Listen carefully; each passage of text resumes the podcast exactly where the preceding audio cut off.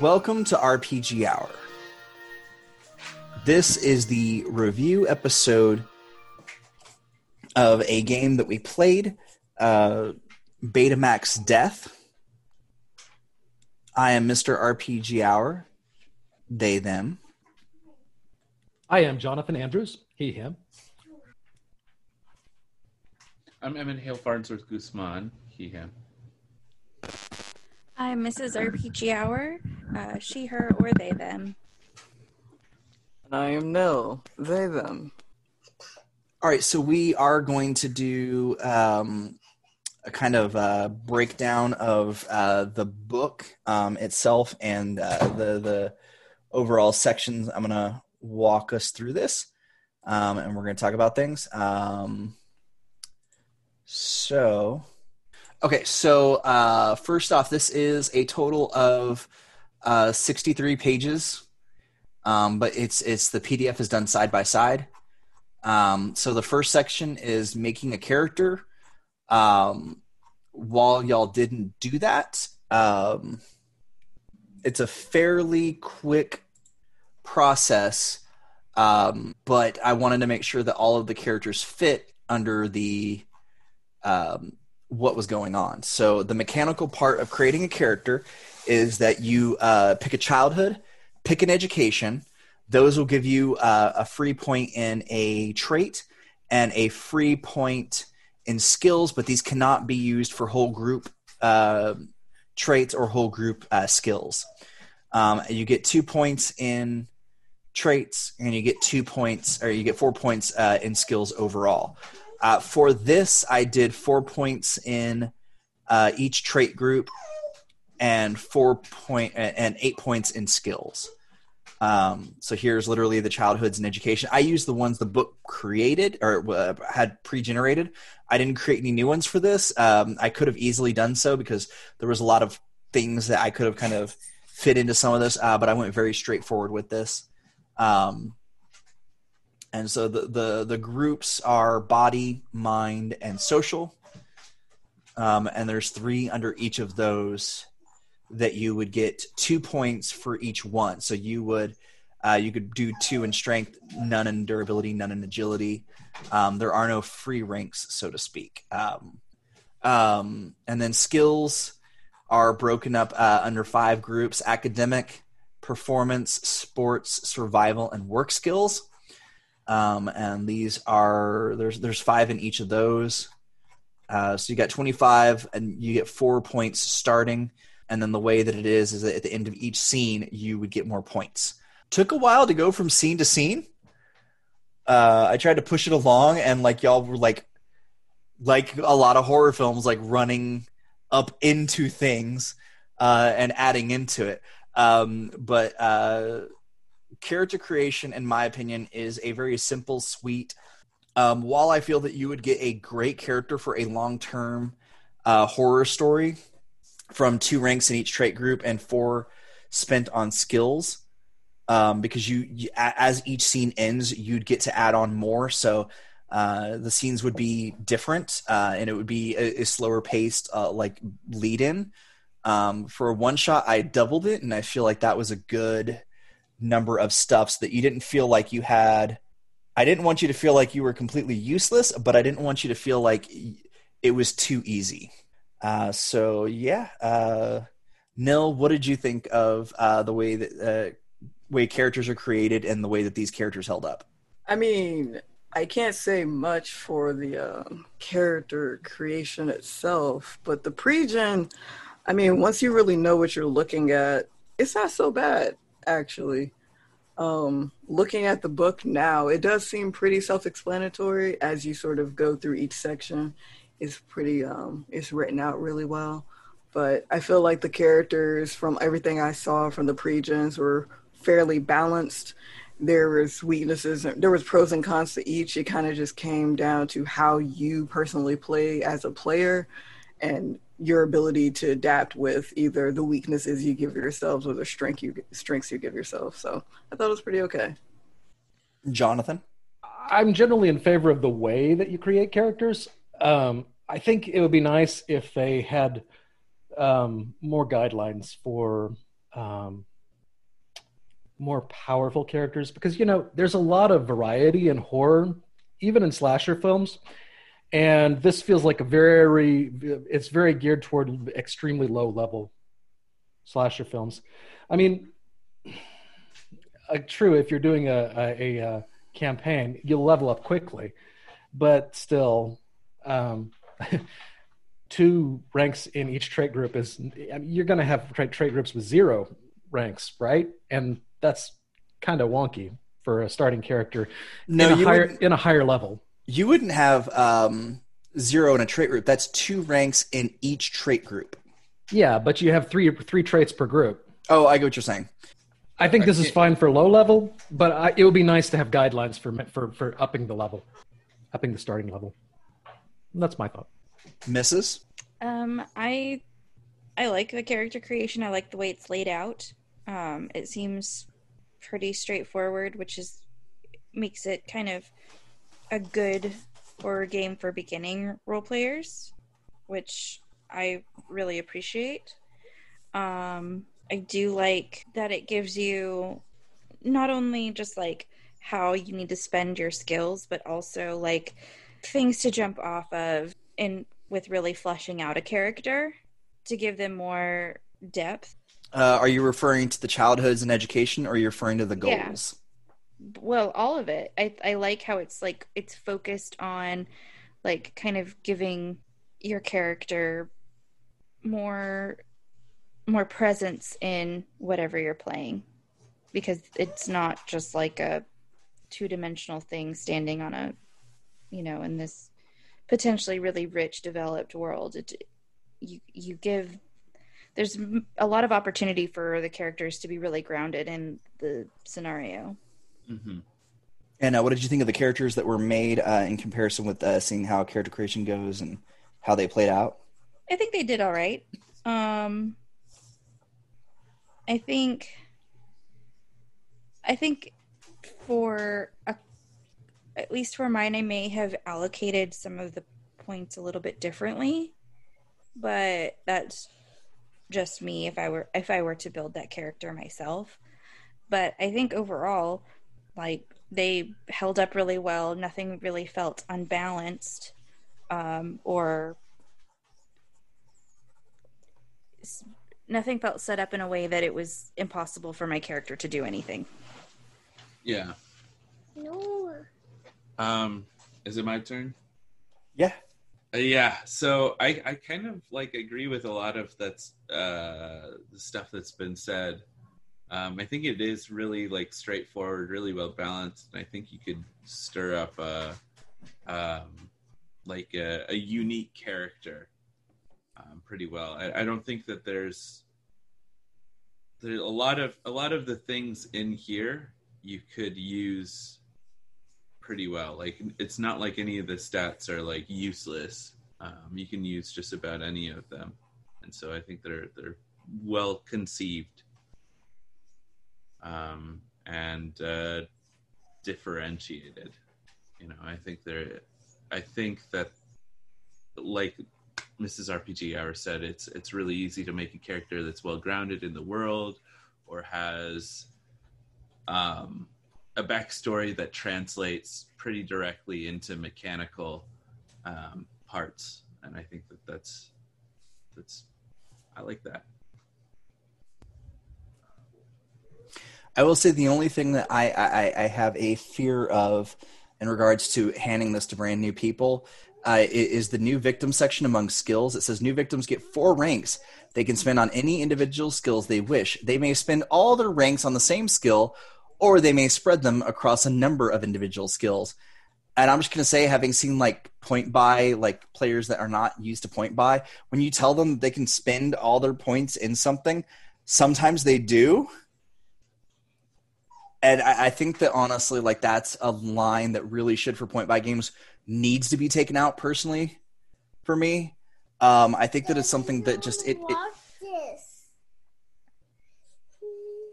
mm. that it's something that uh, you know you, you get a lot of new players and they end up putting all their points into something, and then it's uh, they sit there not really able to do much. Now, the difference is that skills in this don't add towards your um, ability to roll. They just make it easier to hit your target number. Um, mm-hmm. So I think that that is definitely something. You'd have somebody who could only basically like really reduce their numbers down on one thing versus...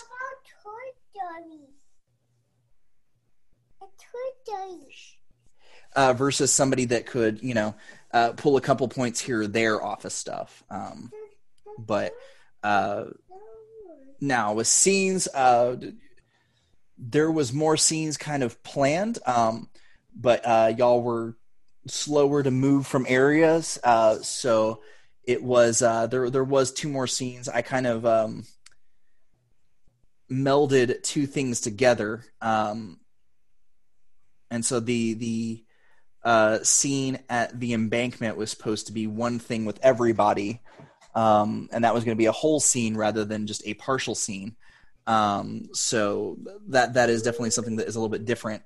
Um, but, uh, so y'all would have gotten a little bit more points to build with, but that was one of the things that I was worried about. So that's why I did eight ranks rather than four ranks. Um, because I didn't want it to be y'all literally refuse to leave the house. Um, and so y'all end up never really changing the scene. Um, uh, let's see. Uh, so we're going to talk about the uh, rule of cool, the rule of dice, uh, which that's uh, if there's no time pressure, put the dice away. If there's plenty of time and could reach the target, then give it to them. Um, what do y'all think about this and the way that they end up playing out? So I personally, so personally, I like... that you don't have to roll for everything. You can, like, role play things out and sort of um, kind of work things within the story on a role play level rather than a dice roll level. That you could roll dice if you felt like you needed to, but it wasn't enforced, like, for every little thing. Emmett? I don't know. I think that this is part of good GMing in general. Um, I think that uh, this is this is a good reminder um, that if that if uh, you're going to slow things down with dice rolls, um, you know, it it doesn't make for as conducive a story. Like, you don't want to get bogged down in the middle of a chase scene. You don't want to get bogged down in in a, a middle of this action heavy moment. Um, with dice rolls and lots of dice, because th- this game wouldn't work if you are not, you know, putting story first and mechanics second. That's that's just what I think. Okay, uh, Neil. You know, I don't want to trip going down the stairs if it's not really necessary to the story because I rolled poorly. But, um, I mean, how it's written in the book, if that's what we're going by, I mean, I feel like that's something that should be emphasized more in, I would say, not dice-heavy games, because I was mostly focused on one type of dice, and it was, more, it was more down to the number. And since it is more of a Uh, I guess, low impact, mid impact game. You're more focused on trying to build the atmosphere, trying to get people more immersed in what you're doing. And it's good if you don't emphasize rolling every minute, you know, and it makes it easier, at least to some degree, for people to, even new players, if they're kind of in a good group, it kind of allows them to feel more comfortable versus feeling like they're on the spot having to roll. Jonathan. Um, I agree with everybody. Uh, like Emmett said, this is something that you kind of wish didn't have to be in rulebooks because all R P Gs should pretty much use dice only when necessary. But uh, I find that it really helps when the rulebook spells it out.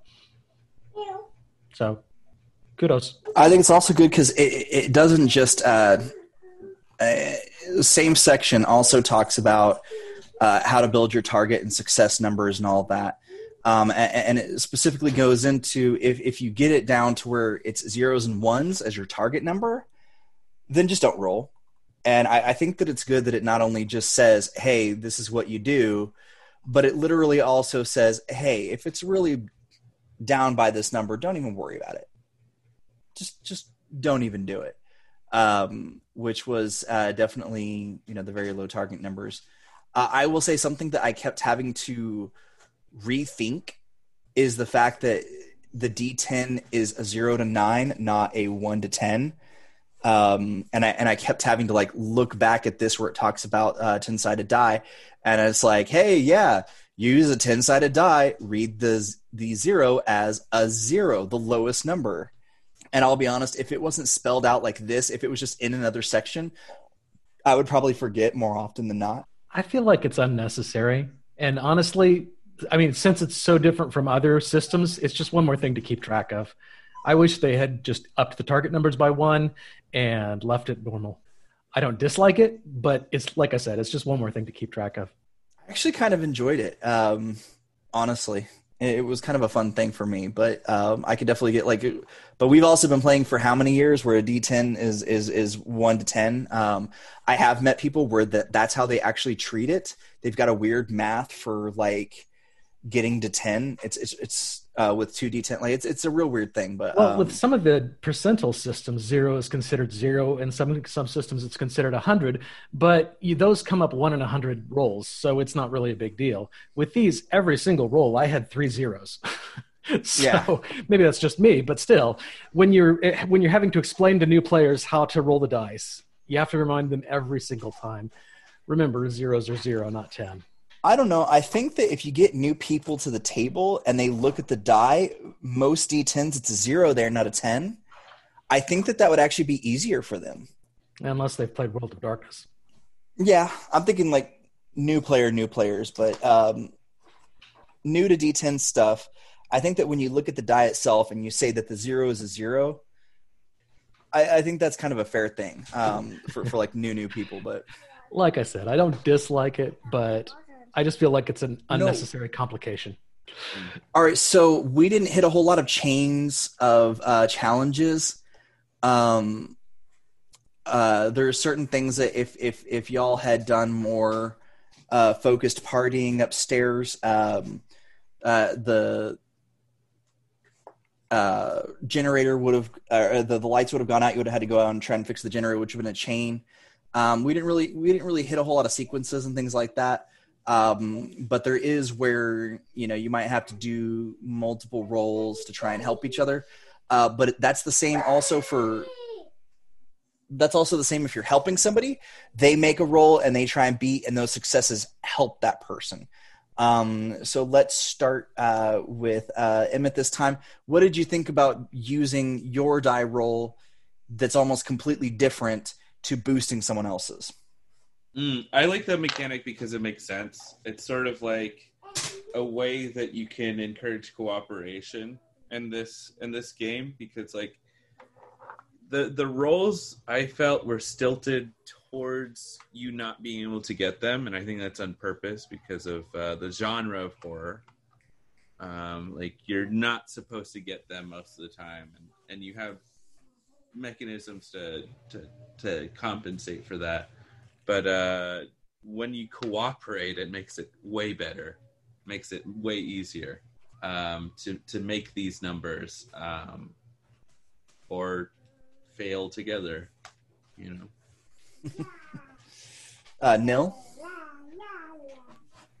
I love cooperation in games, mostly because it it also gives people who may not have any sort of, I guess if you're not comfortable with role playing or you're still kind of in your shell, it still gives you something to do. You're still contributing somehow. And like you, like Emmett said, you know, you can either fail together or maybe someone's quote unquote good intentions are to hinder somebody. So it all works out. Um, uh, Jonathan? Uh, I like all the dice systems in this game. I think they're really well done. I wished we had gotten to compare dice more because that looks like a really cool system. But the things they do with dice in this game are really neat. Missus? Yeah, I kind of wish I was able to do that too, but um, I like that aspect of kind of dropping the breadcrumb of, hey, this is a horror game. You should probably try working together. I think that's a really interesting reminder, or, you know, mechanically built-in reminder um, to your group. Because so often in role-playing games, like, yes, you're playing together, you're working together, but you're not actually really working together. Your character is doing whatever your character is doing. Um, and I think that the fact that it mentions and encourages assists, essentially, is really interesting and, like, a nice thing that it does. When you mentioned comparing dice, what did you mean by that? Finding it. Okay, so on page thirty, it talks about when you are... Okay, so there's the normal method for resolving your your dice, your rolls, right? But this is the other method, and it's when you're, like, making an opposed roll in other systems. Gotcha, gotcha. So instead of counting successes, you're going to compare dice against your opponent. And instead of your skills reducing your target number, your skills are going to add to your dice rolls. So it's just completely flipped on its on its end, but it's still very intuitive to the system. It's a really neat idea. I, I like the, the, the regular way of doing dice in the system. That's why I focused on that. Um, but I did add in the degrees of success that they talk about, um, where, you know, it's not just a straight pass or fail. Um, I added that into some of y'all. Y'all would fail by one. Um, so I, w- I would make it not as bad and, you know, try and add a little something to it. Um, I, I'm definitely a big fan of a lot of that. But one thing that um, I, I really do like about this is how simple it is to assist another person. In so many other games that talk about cooperation, you make some kind of roll that's maybe the exact same roll, and then, like, depending on how successful you are, it gives them a plus one, two, three, whatever, or, like, you they make a roll and then you make a roll, and then, like, it doesn't it's not exactly the same thing. But in this, you can make a roll and it be completely different from the other person's, but it could still boost what they're doing, because it's adding into whatever they're doing in another way. And I don't really, I can't really think of any system that I've ever played that had a, a boosting another player in such a way. I mean, Shadowrun didn't talk about it, but it kind of did. It's, it's, it's because it's a dice pool system. The systems where you add to it are usually like D twenty, where you're rolling one die for pass or fail. Yeah, and even then, it's like you can, you can critically succeed, and the person that's trying to do the task only gets like a plus two. Right, exactly. And that's just, that is just so, that's asinine to me. Yeah, like, I just, I, I love this better. Um, I mean, mm-hmm. I I have a similar, somewhat similar mechanic that I've built into a lot of games that I've written, where, like, you can boost other players and what they're trying to do, and, you know, by doing something your own. Um, and I kind of like that. It, it's something that, you know, um, I kind of want to modify mine to be more like this one uh, in some of the games that I've got, but... Yeah. Um, Uh, the next thing that we're going to talk about is challenges, and how there's four different types of ways to beat a challenge. Um, and that's fixing, bypassing, social, and combat.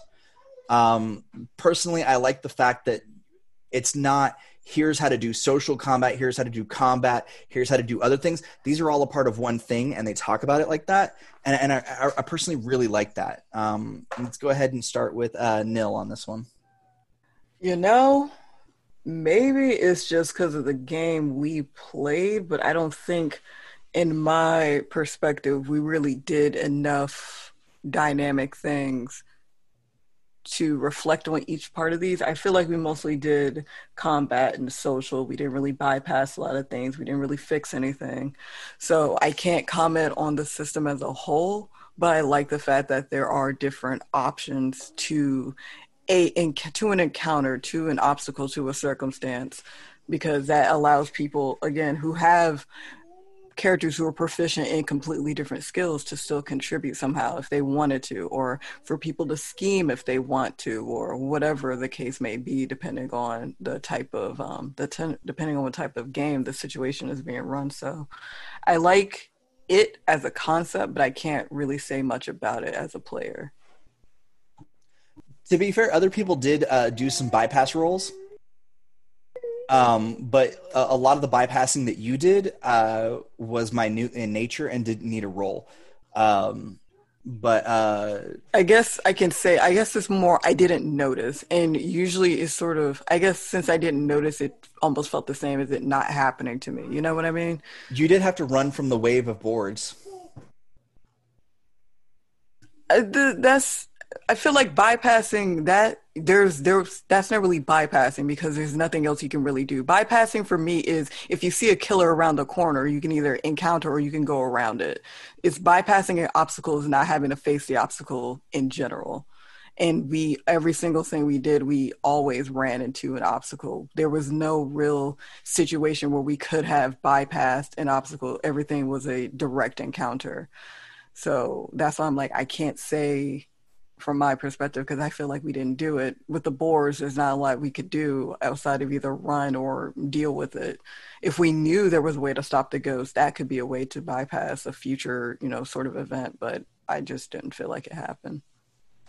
There there were also a lot of things where it's left to y'all. Um, there were a lot of situations where y'all took the run option um, rather than trying to take it head on. Um, and there are, there were other things that y'all could have done in a lot of those situations, uh, that y'all could have bypassed with, but y'all didn't.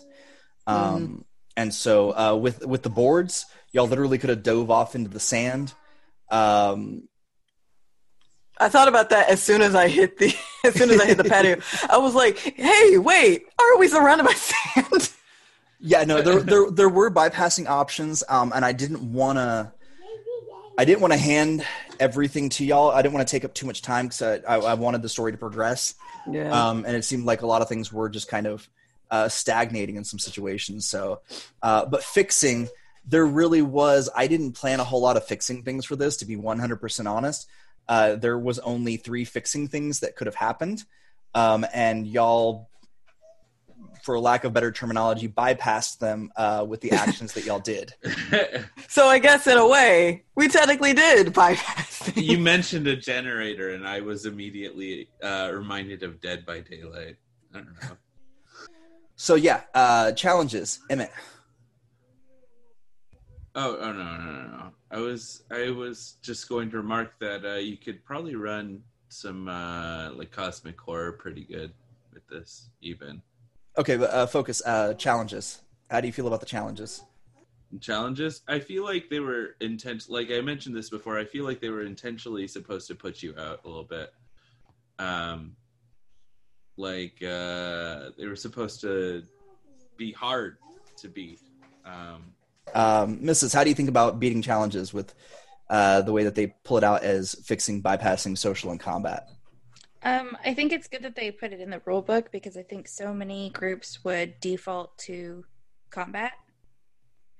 But here it gives you other suggestions as, you know, written in part of the rules specifically. And the fact that they list combat last and give the other uh, ways to overcome a challenge first, I think it's sort of really pushing the fact that this is supposed to be narrative, that fighting is not necessarily the point of this system, which I think is really fun and really interesting because combat is at the center of so much.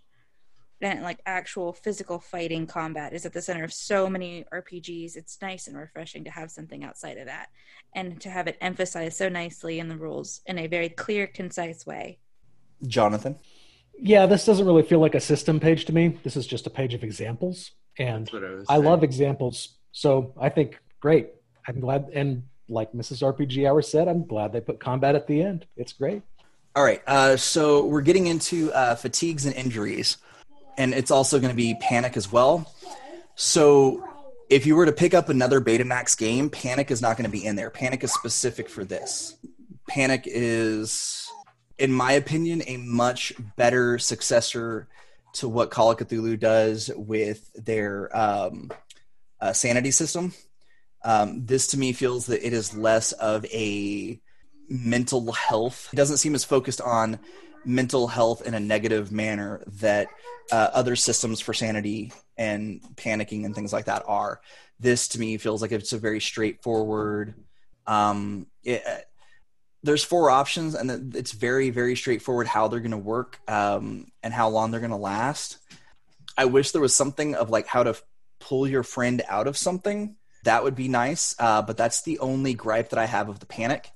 Um, in regards to fatigue and injuries, um, I, I, I kind of wish I, I, I kind of wish that there was something other than durability for one of them. I kind of feel like it's kind of weird that one gets you one for one and then one gets you two for one. Um, and then when we come down here to panic, panic is generated as a, you either get a three or you get will plus guile if it's greater than three. Um, and I don't necessarily think that it has to be like that, but it just kind of feels, um, I get that panic came second. I actually like the way panic is derived better than I like fatigue and injuries. Um, but I think that that's only because uh, it, it's kind of a weird feeling where I don't like that one stat is going to do for both and it's handled a little bit differently. That just feels a little weird to me, but, um, uh, we'll start with, uh, Jonathan. I like the system. Um, I like the fatigue and injury and panic systems pretty much as written, really. I mean, it's, it's intended to be an abstract game for this, but for what it is, it works really well. Um, I do wish they had some more choices on the panic table. If you're going to have a table, I feel like you should have more than four choices, but that's just me. It's very simple, and they keep the descriptions nice and short. And so it has the benefit of not having a bunch of results that you have to keep up with, but it would be nice to have some more. Uh, Nil? I can really say I like the concept of it, but me playing through it, I it was just sort of numbers on a table for me. It didn't really have much meaning until later to the end. So I guess, and this is just from me being new to sort of the system as well, I'm sure it could be great in concept and used in maybe longer form sessions, but I I did, I'm not attached to it, so I don't really have an opinion either way, I guess. Okay. Um, Emmett? Uh, I like it as a concept. I think panic as an idea um, has this uh, connotation of, of uh, like a more temporary nature than like permanent sanity damage or whatever. Like you can get better from a panic. Uh, you can have an episode from a panic, but I, I do agree that There's, I mean, even on a one d ten system, you could have a lot more options. You could stand to have a lot more options than what you do. Missus? Um, yeah, I, I kind of agree with, with Jonathan and Emmett. I wish there was more to the panic, because I feel like if you if you're truly experiencing like fear, like you would be in a horror movie or something like that, there. There are a few more options that they that characters portray when they're to that point of like just exhausted fear. And so I, I do wish there were maybe more suggestions for examples of like what to do or what could be done with, you know, effects and how long it would take, stuff like that. Um, but otherwise, I actually think it's kind of a cool mechanic. Um, Because it, because this is a horror system, I feel like, you know, there are going to be some instances where you as a player are probably totally fine, calm, cool, collected, but your character is not okay.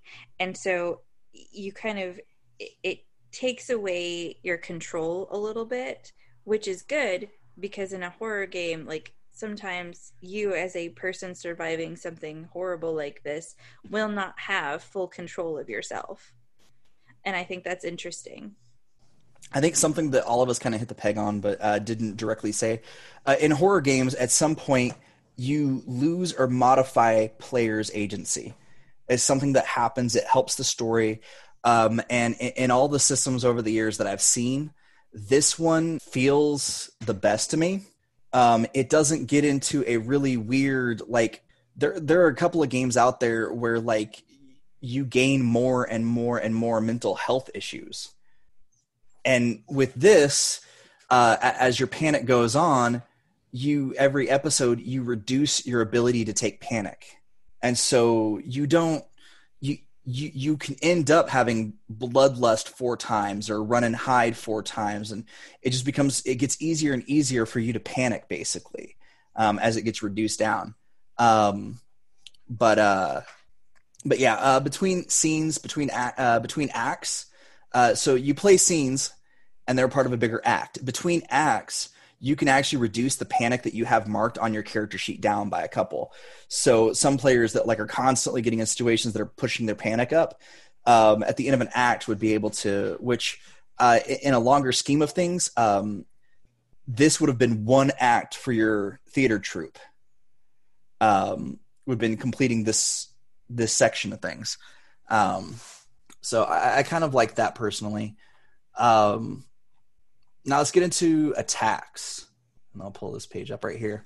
Um, attacks feel a little weird for me because it is solely based on the weapon, your your traits or your stats, your traits um, don't factor in as much really, which is kind of weird to me. Um, I mean, I kind of get why they did it. Um, I I would rather this number be a base number, and you add a stat to it. So instead of getting to do two stats, you would add uh, the attack stat and one of your regular stats. Like, I'm trying to do this quickly, so agility. I'm trying to do this smartly, so guile. I'm trying to do, you know, add a stat to it. That that, that would be cool. Um, that that's just kind of my feel on this. But uh, uh, Missus Yeah, I I thought it felt, the attacks and like weapons and stuff felt kind of weird um for the system. They I think they felt a little crunchy for how how loose the rest of the system felt. Um that being said, I do I do think they were written very well mechanically. I just wonder if how these were written was really a good fit for the feel of this particular game. Jonathan? I really enjoyed the combat system, um, although it feels a little strange to have a set number of dice that you roll based on the weapon instead of on your stats. I didn't mind that. I wish the lethality had been based more on stats, personally. Having a having the target number change, it, it would be different than the rest of the system, so I'm not saying it would be better, but uh, I don't know. However, when Missus R P G Hour talked about how it felt different than the rest of the system, I, I had to agree that that, that, that does feel true. Um, this system kind of reminds me of, I play I play E R A sometimes, and the E R A system has a lethality system like this. I really like this because it's um, you get injuries or or, or uh, trauma based on whether you roll the lethality number or not. That is a really elegant uh, damage system, and I love it. I think it's great. Um, with E R A, you can kill somebody with one shot, but you know, that's, that's that system. I think it's a really good combat system. I wonder how it feels in other Beta-Max games. Uh, no. Personally, I think I like, this was the thing I liked the best because it's not, a chainsaw is going to do the same amount of damage no matter who holds a chainsaw. It's a chainsaw. A shotgun is a gun no matter who's holding the gun. The only thing that changes is your precision. So for me, I think this was the most cohesive thing. Like, yeah, you can argue based on how strong someone is, an unarmored, an unarmed strike would do whatever. But that's, it's more based on, um, that's when you get into things like how you are approaching a, a problem, like how are you going to move something when you're in an attack, just making everybody kind of on the same level and just moving from there, I think is, I think more new person friendly, because then you're not trying to juggle your stats and the weapon stats and all these other numbers. You're not trying to throw things in too much. You're just going by what's on the table or what the weapon is and just going from there. The only thing that's up to you is how you use that weapon and not how you add to or subtract from that weapon. Emmett? Um, I didn't get to use um, any of the weapons in in-game, but I think it's a really interesting system.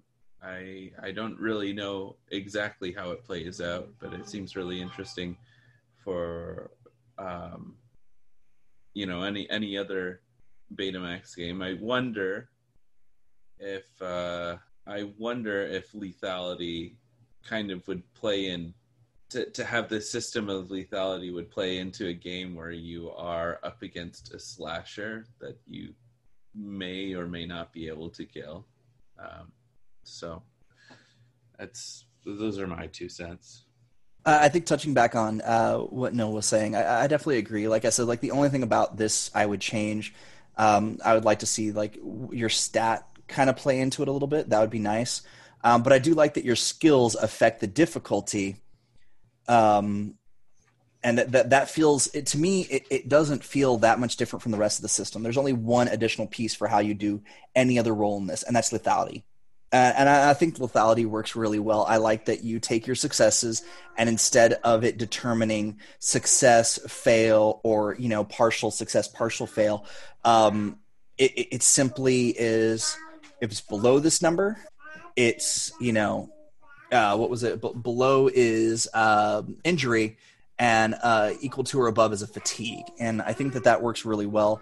Um, and it makes a lot of sense too. Uh, I, an unarmed attack is a two lethality, so a zero or a one, um, and then a chainsaw is a nine. So really, you have to roll a nine to fatigue somebody with the chainsaw rather than um, damage them, which I like so much more than a system where you are literally rolling a number a number of dice for your damage. It just makes so much more sense to me. Things like this. Um, either give me a base number and that's what's going to happen when I attack with a weapon, or give me something like this. This is fun. This kind of keeps me, you know, into it versus cool. My chainsaw does four d six. I did four damage after just chainsawing the person. You know, I mean, I like systems like this that just, it makes a little more sense to me. Um, we're going to get onto the character sheet. Um, I like the character sheets that you can get off of the web better than the one in the back of the book. The back of the book is actually two of them side by side. The problem is, is there's no real place to write your goals. Um, and so I, I like the one on uh, that you can get from Itch. Uh, the I got the character sheet from itch dot io. And um, I, I like it because it on the right-hand side is the character sheet. And then on the left-hand side is a big blank space where uh, if you print it out, you've got a blank space to write. Or if you are using a digital editor, you can literally just type in all that extra stuff. With that said, I really like the character sheet. My only complaint um, is that it is not colorblind friendly. Um, the it's got a grayish tone behind black lettering and numbering. Um, and then there is also the logo in the background uh, that's a subtle color as well. It's kind of a... Um, that'd be the only thing is that it's not really colorblind friendly. Otherwise, I think that this is a really good looking character sheet. Um, the fact that this is a one person studio making these games, uh, you know, I, I've seen uh, a lot of those kind of studios when they put stuff out. It's like, okay, cool. I can definitely tell there's one person behind this. And um, this, honestly, uh, this is actually a post Ashcan. Uh, when I first got a copy of this, it was the Ashcan version. Um, the Ashcan version was less pages. There was a, a lot less in it, but the character sheet is still very much the same. Um, let's start with Jonathan. Uh, the character sheet worked well. And personally, I would have... Um, the cost feels a little misleading when you're seeing the character sheet for the first time. I think I would have made them a little bit smaller or done something different with them, but... They don't detract from the character sheet. They just make it unnecessarily large. But really, that was my only thing. The, other than that, the character sheet is great. No. I like the fact that the character sheet has a large variety of skills.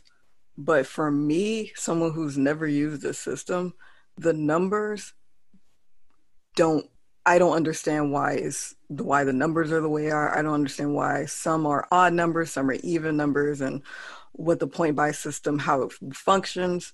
For me, just looking at the skills, I'm like, this is righteous. But if I had to make a character, I would be more lost than I was actually since I use a pregen, I'll be more lost in the game because I'm just sitting here trying to figure out how to allocate things or what does this or why this. So I'm not a fan of it number-wise, but skill-wise, I'm right there.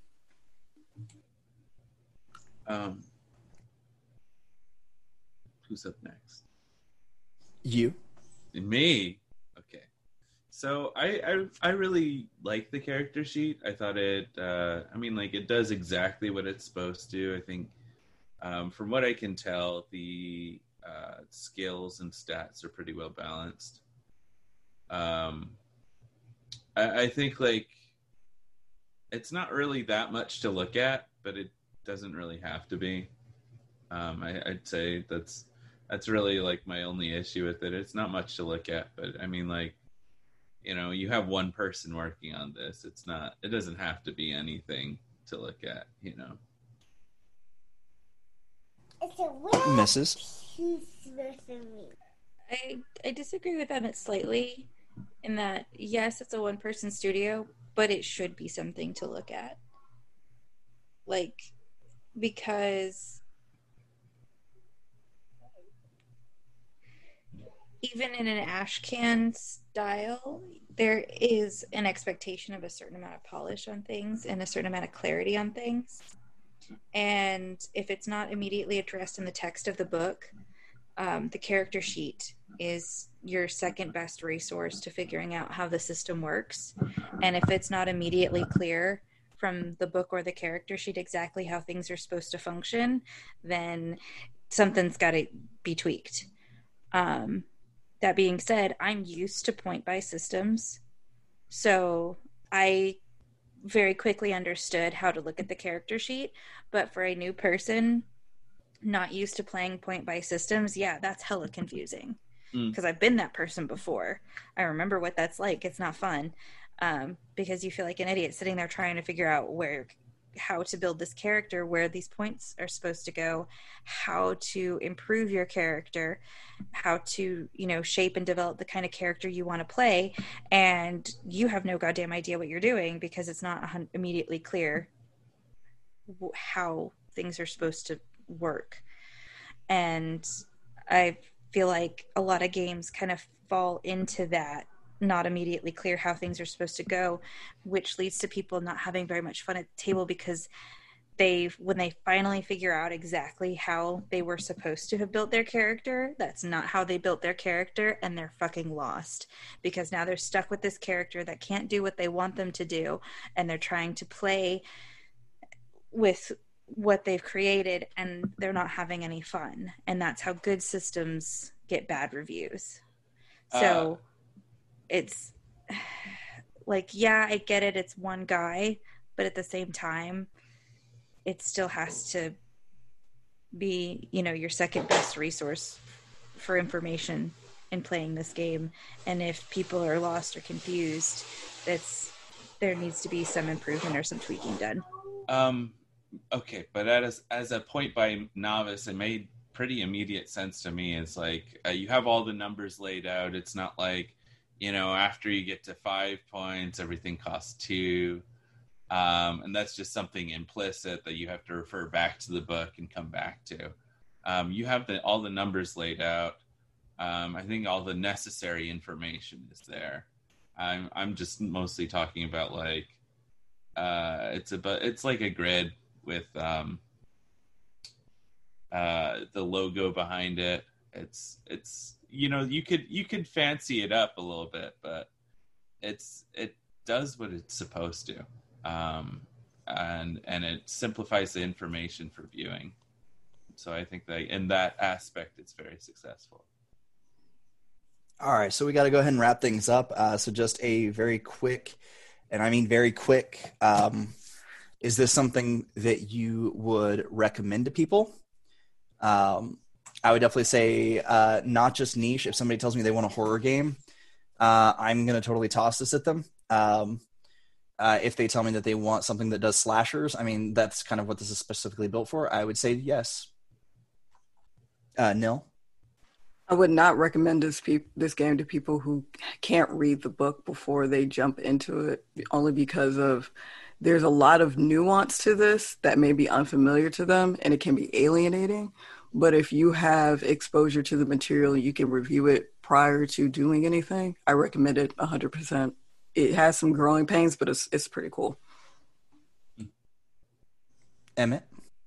Uh, I would recommend this system. It seems like uh, it's very well geared to a variety of different types of horror, um, but especially slashers. Um, and so I, I think if you are trying to make a horror game, it's it's worth checking out to see if this system specifically aligns with what you're trying to do and the story you're trying to tell.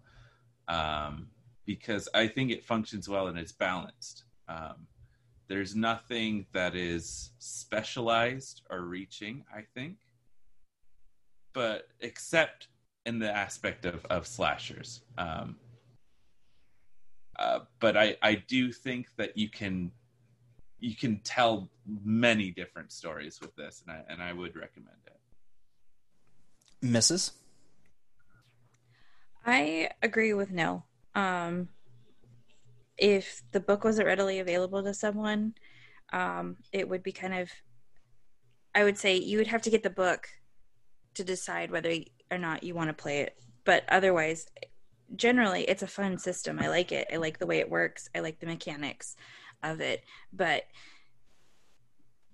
it, it unfortunately it's one of those games where it's like you can't just kind of look at it and look at the character sheet and say, yeah, I could play that, because there are a lot of like little things that are very, very different from any system I've ever played before.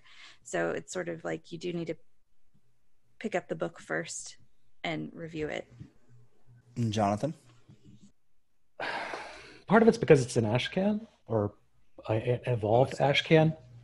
Um, it feels to me like the, the the book makes a lot of assumptions about you knowing certain things, like uh, skills tests I couldn't figure out. I think to somebody that's familiar and comfortable with modern R P Gs, I would probably recommend this. But to somebody who is more um, traditional, old school, I would probably lean them toward Call of Cthulhu or a more, um, I don't know, a differently structured, more traditionally structured game. All right, Missus Go ahead and plug yourself. I'm Missus R P G Hour. I am the host of Our Adventures. We play fun indie games with fun internet people, and if you would like to join us in doing this, uh, please hit me up on Twitter. You can D M me at Our Adventures, um, or you can send me an email uh, to mrsrpghour at r p g hour dot com. Nell?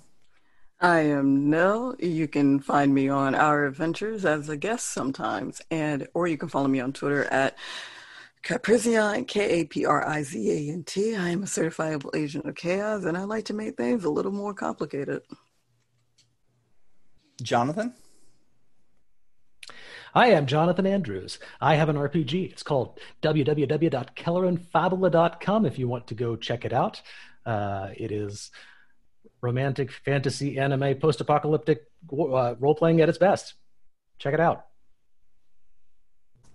Uh, this has been R P G Hour playing Death, uh, Beta-Max Death.